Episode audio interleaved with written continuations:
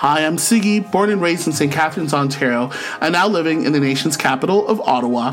And I'm Jesse, born in Manila, Philippines, raised in Toronto, Canada, and schooled all over southwestern Ontario. You're listening to the Halo Halo podcast, a delicious mix of pop culture and the Filipino Canadian life. Before we start our podcast, we'd like to acknowledge the lands we're podcasting on. I'm podcasting from the traditional lands of the Huron Wendat, the Seneca, and most recently the Mississaugas of the Credit River. And I'm podcasting from the traditional unceded territory of the Algonquin and Anishinaabeg people. Welcome to our taste test episode where we sample something fresh from the pop culture buffet and then we'll tell you what we think. And on this episode of the taste test, Sigi samples the graphic novel Kasama by Allan Matudio. So, Sigs, let's get right into it. What did it taste like? I really struggled with the analogy. I'm going to say polvoron. If you guys had this shortbread Hmm. cake cookie, I love this. Jesse knows this. He's brought it back to me as pasalubong every time from the Philippines. But there are newer flavors out. Cookies and cream, ube flavored. It's a sweet snack. Yes. Worthy, making me want more.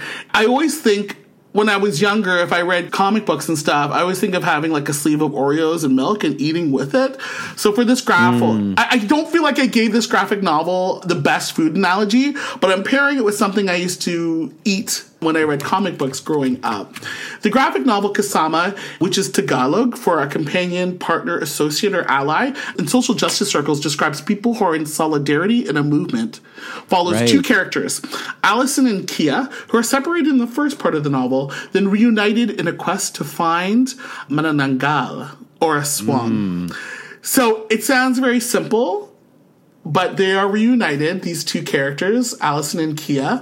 I like saying heroes. I don't usually make feminine or masculine about hero or heroine, but I think they're the heroes of the book, trying to chase down this mythical creature, causing a bit of like havoc in Orkidias City. Hmm, sounds really intriguing. I can't wait to actually now get my hands on this. Yeah, yeah, yeah. Was it worth the pop culture calories? I'm guessing yes. It is. What's funny is it came in the mail. I ordered it very quickly. I planned to order it last year, but I had time this year. I ordered it. It was a quick read. You are drawn back to leaf through the pages thoroughly to see what I've missed on the first reading. Like you want to consume it over and over again. The graphics just strike you. They have so much meaning to me as a Filipino Canadian. Each page has something so mm. interesting and engaging. It is like looking at a book full of Easter eggs. Like Polvoron, I wanted more. There was little crumbs to these stories and background information about this story that's hidden, not even hidden, it's all in these graphics from page to page. I find that with graphic novels, you know, you can easily flip through a graphic novel and just look at the dialogue and just kind of get an idea of what the action is all about. Oh, yeah. Right? But if you slow it right down, there's so much to be said in each quadrant or frame, frame by frame by frame. Sounds like that that's what was happening here in Kasama. Oh, immediately. I can talk about this audially, but I, I don't feel like I can do it justice. But let's continue. Let's enough, continue. Let's continue. Let's continue. Okay, so what does it remind you of in the pop culture buffet? So, if you folks who are avid Halo Halo heads or Halo Halo podcast listeners, we had an episode back in the fall about the Lost Shaman podcast, which is about Filipino Right. mythology. Yes. If this was in graphic novel form, I feel like this would be like a sister book or like in that genre, like a YA novel. I would set it to that. It's just, it reminds me about this jump into Filipino mythology, not based in Canada, based in the Philippines, but just Right. having those mystical parts and almost that a little bit of like we're on a bit of a caper. We've got these two youngins trying to figure out what exactly they need to do on this quest. And what is the baggage that they're carrying that they're not quite telling us that we're trying to piece together. So, kind of like a Wonder Twins duo of some sorts meets That's- pre Philippine colonial, Exactly. pre colonial it. ideas, eh? That's what I wanted. to say. It was like Jayna, and I forgot the other name of the twin, the Wonder Twins. And like even on the cover, like you see Alison posing with like her fists up, and Kia standing so strong, looking Oh, right yes, at the I thing. can see it. Uh, but Yes, that's what I was yes, thinking. I was yes. thinking of the Wonder Twins, and just with these very distinct personalities. So and yet exploring indigenous or pre colonial Philippine ideas set amongst a modern narrative. Ding, ding, ding, ding, ding. ding, ding, ding. We'll continue because there's a chock full of stuff I want to talk about so without t- tell me spoiling what you appreciated about kasama. Uh, Kuya, like I said, it captures you in the first pages. You see Alison in Kuriput Market in Orkidias City. In only the first few pages, Kuya, like Allan Matudio Mm. not only captures a marketplace buzzing with food and energy, you can smell Mm. the ihaw, you can see the food trucks, you can hear the jeepneys when I look at it. Yes, and yes. it's even in golden tones. Oh, you know, wow. it's amazing. But not only does he illustrate this, he captures like handfuls of Filipino cultural topics and issues within frames. Boom, from an ad for lightning cream. Like, mm. there you go, colorism. To the changing Right. of Filipino dishes to appeal to tourism and cultural foreigners in Wow. Philippines. So, like, Yeah. they're talking about a dinuguan, like, dish, but they modified it with beans. So, like, the Right. outside tourists can eat it. So it's palatable and sanitized that didn't right? Like what are we what are we eliminating from the culture to make sure it assimilates? Yeah. To Alison coming to the aid of a little guy named Jay being bullied about having both his parents being OFWs Hmm, interesting. uh, to make a better life for him. And Alison takes out her weapon, which is a balisong with a Mm, yes. Baybayin inscription of an oracion. And that's like barely the first three pages. Wow, And like that's just the bam, beginning. bam, bam, bam, bam. Like it goes out there. But the thing is, though, even as a Filipino, and I'm not even well versed, I'm aware of all these things. But as soon as I got it, this is part of my heritage. This is something we see. This is something we see. And yes, I remember about lightning creams. But he's making social comments that are just like, oh, Interesting. And In graphic form. in graphic form, and even just with Alison's face going, "Oh, you changed the food in this. Oh, you wanna change that didn't go on. I like the real way. Oh, well." You won't regret it. I altered it. Or even like, do you want to try adobo tacos? Which sounds very odd.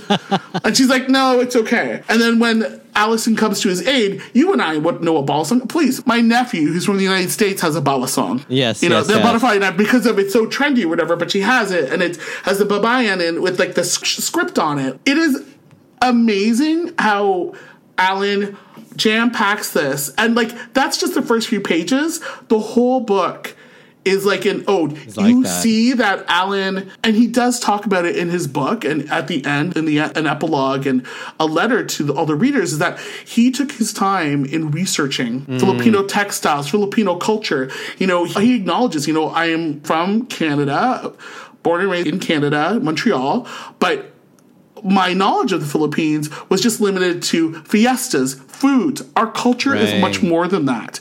It's so much more than that. and I love people that research Oh. things so that it's consistent, that it's authentic, and all of that stuff. It sounds like it's hit all those It- check boxes that I would have in terms of You- like assessing pop culture. Yeah. Exactly. And I think what Allan challenges us as a Filipino Canadian is there's so much more to our culture than meets the mm-hmm. eyes, whether it's tourism. So separately, you meet Kia, who's walking to Orkidias City, and there must have been a fallout between Alison, sh- her and Alison. And they're heading mm-hmm. to the same place, and for some reason there may have been a fight. So she gets on a tour bus with all these travelers not from Philippines, and them just talking about, oh, you look, you look different. Oh, I haven't tipped people. like all those things that tourists do in Right, home right. countries that are a bit of a foul play. And uh, there's just a conversation between her and the tour guide saying, Oh, how can you listen to these people? They're very annoying, Kia says. and like, why doesn't this give you a headache? And and this is and I quote, sounds like these outsiders have bought your land and using your culture as a theme for profit. Ooh, I know, and like deep. while you slave away tending to their needs.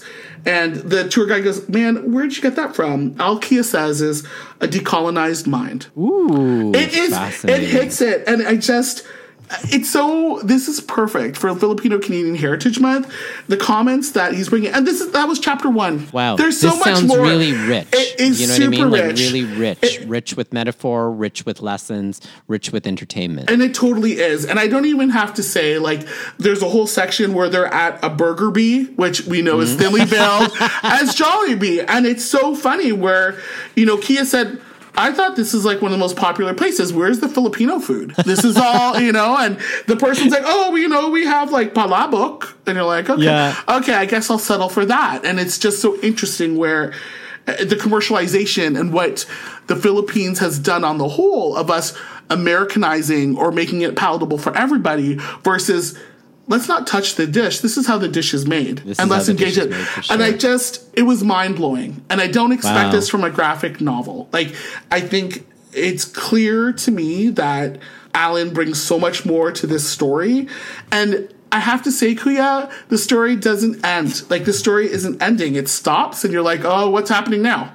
What's mm. going on? What's part of this quest for Kia and Alison and Jay being a sidekick, informing them about Philippine mythology? Like, there's so much more to this. Wow. You can go to the next so question. Would you sample it again? I am. It sam- sounds like I've you would read, reread all the pieces, and I know this is a taste test. This isn't a full out meal. Allan, you're making me do a full out meal. I want to talk about every single part of this book, but we're on. This is a very small taste test, but wholeheartedly, Kuya, and like I'll share with you. I'll probably end up buying you a copy so you can take it home with you. Can't wait. And the reason why I would sample it again, and I'm going to share this, and I would pair this with to whom I would recommend it because I think all Mm-hmm. of us, because Kuya and I try to curate episodes. We wanted Filipino Canadian heritage content. This is it. I really encourage you. Not only is this graphic novel written by someone that lives in Montreal, Allan Matudio, it is produced by Anak Publishing, which is based in Winnipeg. Hmm. I, I think that's really good. And he leaves a note at the end of the book, and I want to read this to the listeners. And I'm quoting Allan, this is from you, your last paragraph called Rerouting. He wrote this story to make the reader question their positionality in a similar way that encounters his encounters and learnings that have shattered his foundation. As a Filipino Canadian, he acknowledges that the injustices that are happening to the people in their homeland are similar to what is happening to the indigenous peoples in Canada or Turtle Island hmm. as a whole.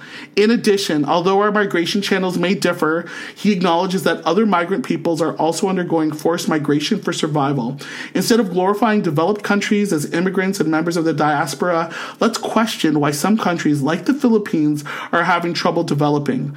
North America owes Filipinos so much, and as such, we have the right to take up space in a country that has the audacity to make us feel foreign. Amen. And I wonderful. really wanted to leave with that. Allan, this is a fantastic, fantastic graphic novel. This is your first foray. I don't think it'll be your last. We, Jesse and I, encourage our listeners, Halo Halo Podcast, we will leave you his socials, Allan Matudio at Allan Mima on Instagram. Go to Anak Publishing, Winnipeg, order Kasama.